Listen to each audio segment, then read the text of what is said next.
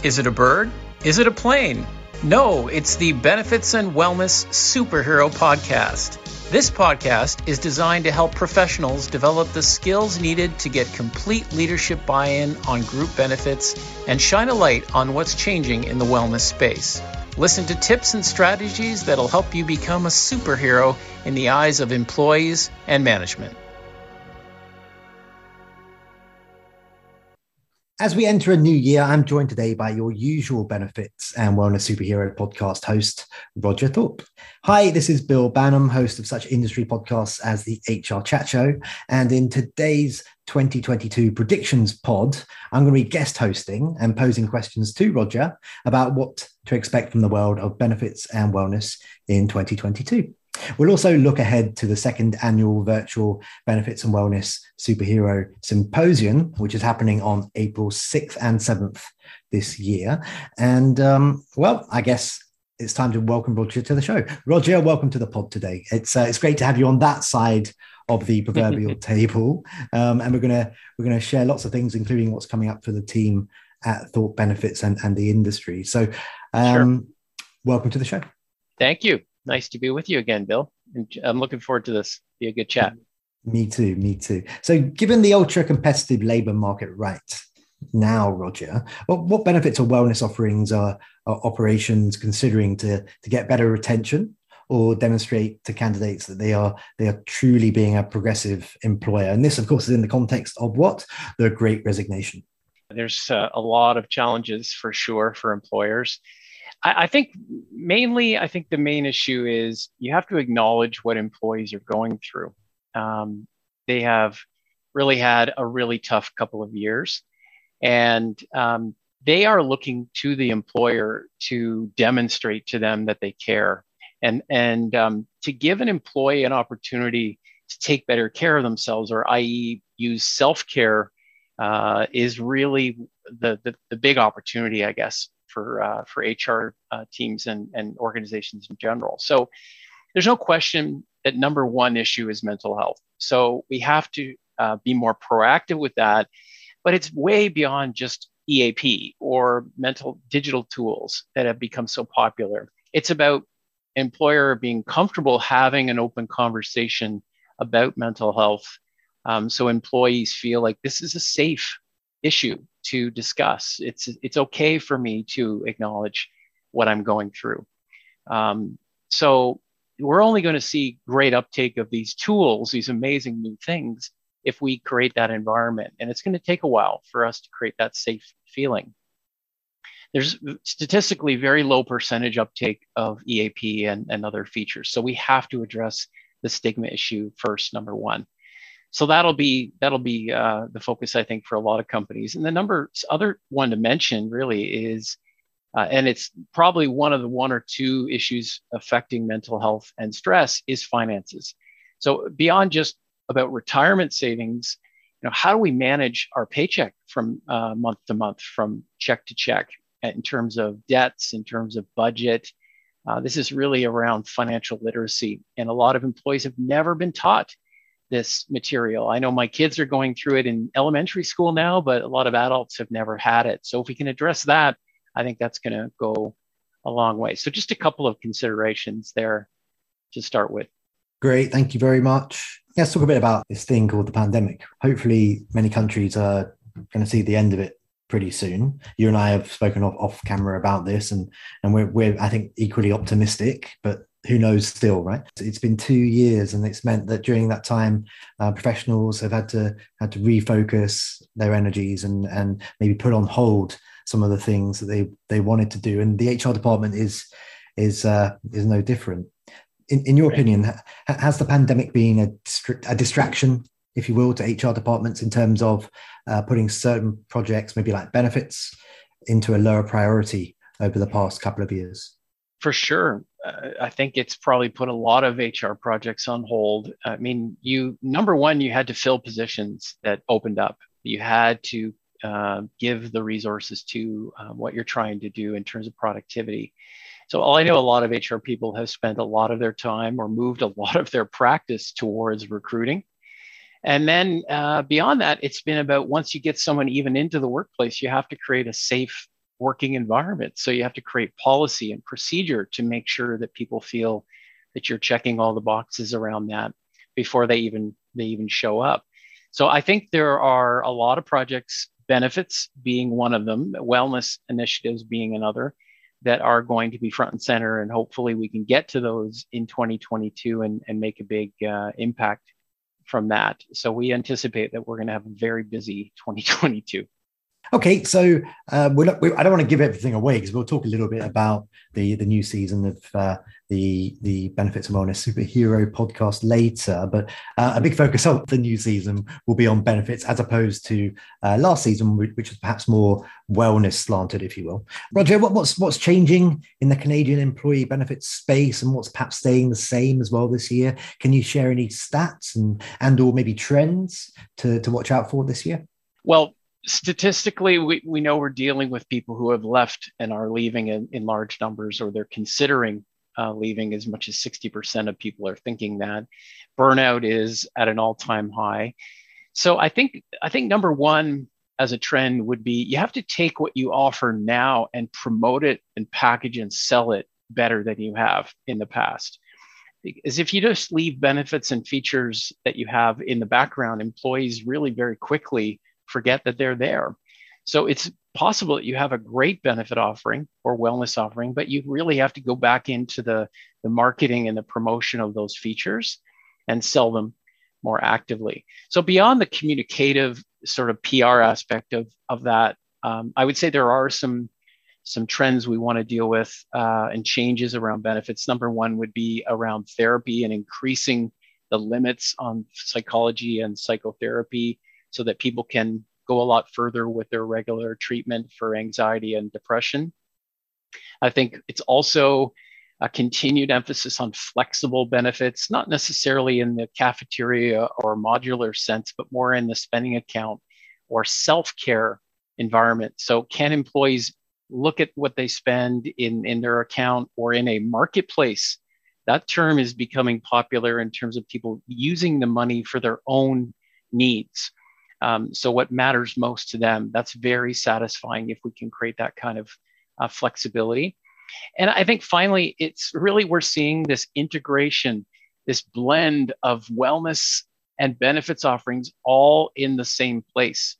Um, so it's sort of a proactive, but also a reactive aspect of healthcare management. And, and of course, that's been always my been my dream that we move wellness to the forefront of the conversation around benefits and, and bring those things side by side.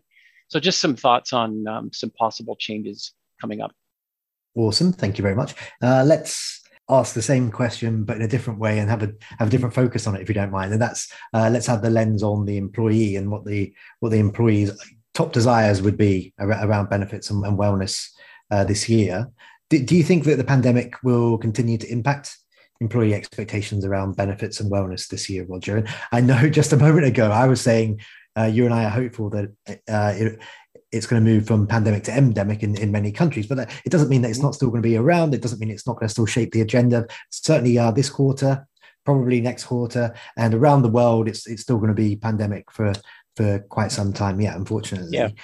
Will, will, it be will it be more the same then in terms of what those key expectations are? Maybe the, the key mindset that perhaps has been changed since the start of the, the pandemic from employees, or is it going to be something different?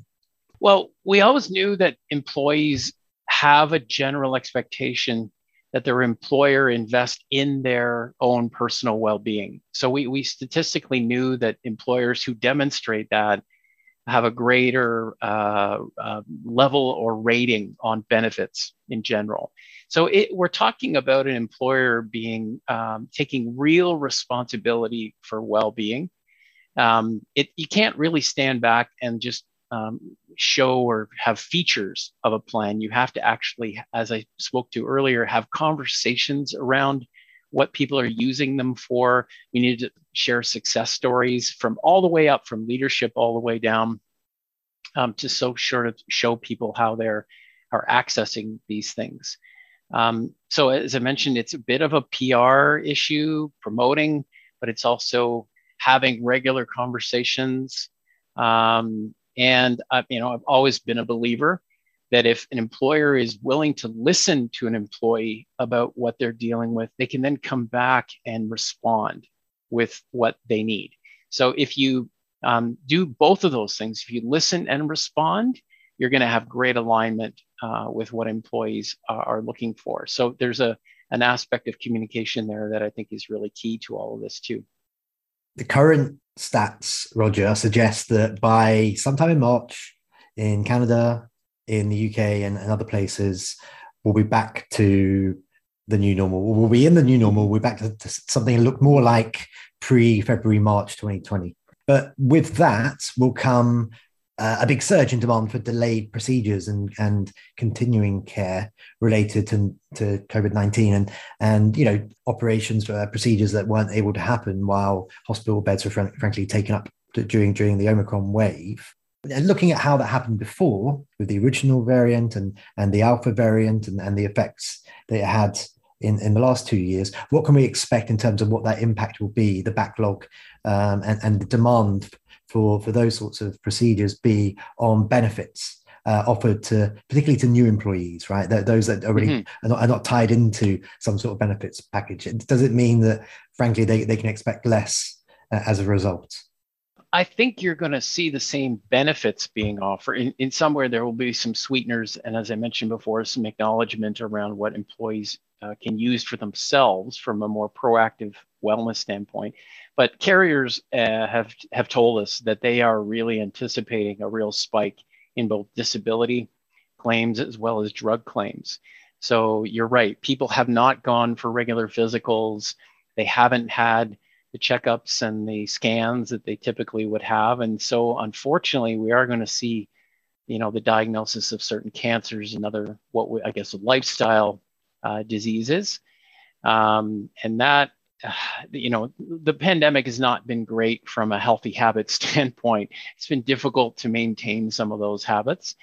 And so we're going to see a real uptick, I think, in cost as a result of this. So if you noticed, if your plan had gone through a bit of a downturn when we were going through some lockdown where utilization was lower, I think we're going to see a real rebound to that. So important for employers to recognize financially that we're in a bit of a rebound and they're going to see claims, disabilities, absences, um, you know, rise and it's going to uh, impact their benefit plan costs. So it's a good idea to start having that conversation to see if you can absorb that now. Okay, so to have these conversations, you've got to have all of the facts, and hopefully, um, facts mean numbers. Are, are, there reliable ways, Roger, to measure benefits? If so, uh, what are the factors one needs to consider? Um, how how can we dig deeper? And and what are the most important metrics to analyze this year? Yeah, well, more than ever, I think if you want to make sure that benefits is not a a weak point in your reward offering, then you know you're going to go back and not just look at it from a say a design basis or say just a price basis. You want to go deeper as we've always talked, um, measuring benefits is something you need to do on a, about you know five or six different levels to really maximize the value. You're going to look again at how you administer the plan. Is it convenient for your plan administrators, your employees? Um, is there great reporting and data available to you to, to track? Um, it, are you really focusing on the communication aspect of it? So, are you maximizing the tools that promote the plan, that educate people on the plan. Uh, there's so many good things you can be doing, both you know, sort of on an outbound and inbound basis. There, the plan design, of course, needs to be up to date. It needs to be innovative and progressive. Uh, it needs to be flexible. Um, and on the finance side, you know, this is uh, speaking before, is you have to know how you're paying for what you're paying today, but you also have to forecast well in advance as to where you're headed. So if you are headed for a 15 to 20% increase in your benefits budget, um, you need to know that now and uh, be comfortable speaking with your finance department about what that means. Um, wellness, of course, we've talked about how that is integrating into this conversation, how there's really that's part of a benefits offering that employees expect to see. So we have to look at what we're doing there and is it working?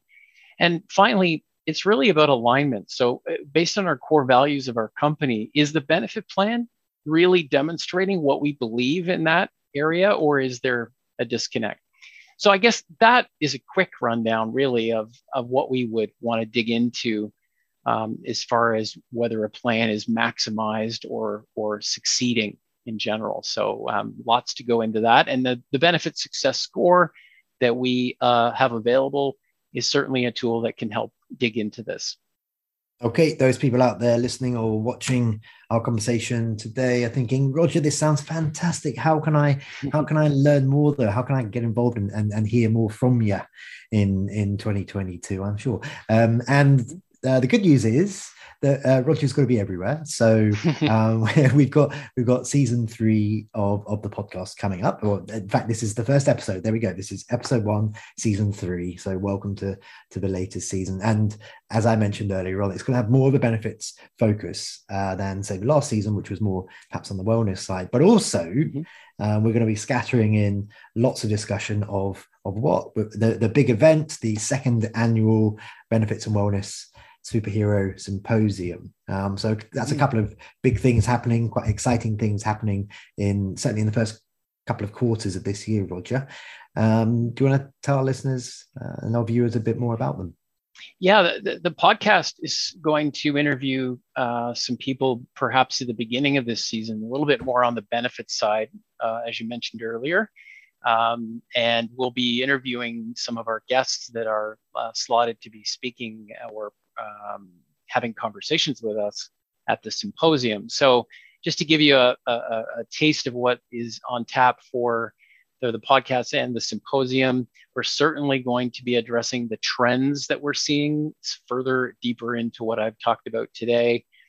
Um, the overall uh, integration of wellness into benefits and rewards, uh, and how that can become a real secret weapon for employers. So we'll talk about that. Um, we'll dig into uh, how to uh, deal with financial well-being um, and the education, the fundamental education that we can give our employees to reduce that financial stress that I talked about. Um, we're going to uh, talk about absence management and the fact that employees who are off sick, whether it's for a short-term basis due to the to COVID or whether it's a mental health claim or any other reason, we have to be better at getting people back to work and taking care of them through that period. Um, so there's lots of good things we can do be doing in absence and disability management. Um, we're going to uh, address the massive uh, wellness vendor marketplace that's out there. How can you, as an employer, possibly compare all of these various tools? Um, how do you integrate them into a wellness strategy at the same time? So we'll address that challenge. Um, and finally, uh, a lot of HR people are trying to take their projects and their initiatives and their and their ideas from a healthcare or benefit standpoint and get them approved, get them to get the leadership team, including the finance department, to sort of buy in. So there'll be a good segment addressing the relationship of HR and finance and how those two uh, departments can work better uh, together. So excited to really see all of this amazing content uh, coming up in the next uh, three or four months. Excellent. And uh, in case we haven't mentioned, the symposium happens April 6th and April 7th. So it's uh, two 90 minute sessions. They are going to be virtual because, you know, we're, we're hopeful everything's going to be okay by then, but we, nobody knows. Um, mm-hmm. So, so they, they, are going to be virtual this year. Well, maybe next year we will be back in person. Um, but that does mean that people from everywhere can join in, and you absolutely yep. should. And there'll be links within the show notes here, I'm sure, and elsewhere as to how you can learn more and and uh, register. So. Roger, that just leaves me to ask you today: How can how can folk connect with you and, and learn more about what's going on? Uh, well, in addition to thorpebenefits.com, please uh, check me out on LinkedIn and happy to have conversations there. We share insights on that platform quite quite often, uh, very specific to the benefits and, and wellness environment. Um, so uh, those are the two best ways to follow and, and learn more.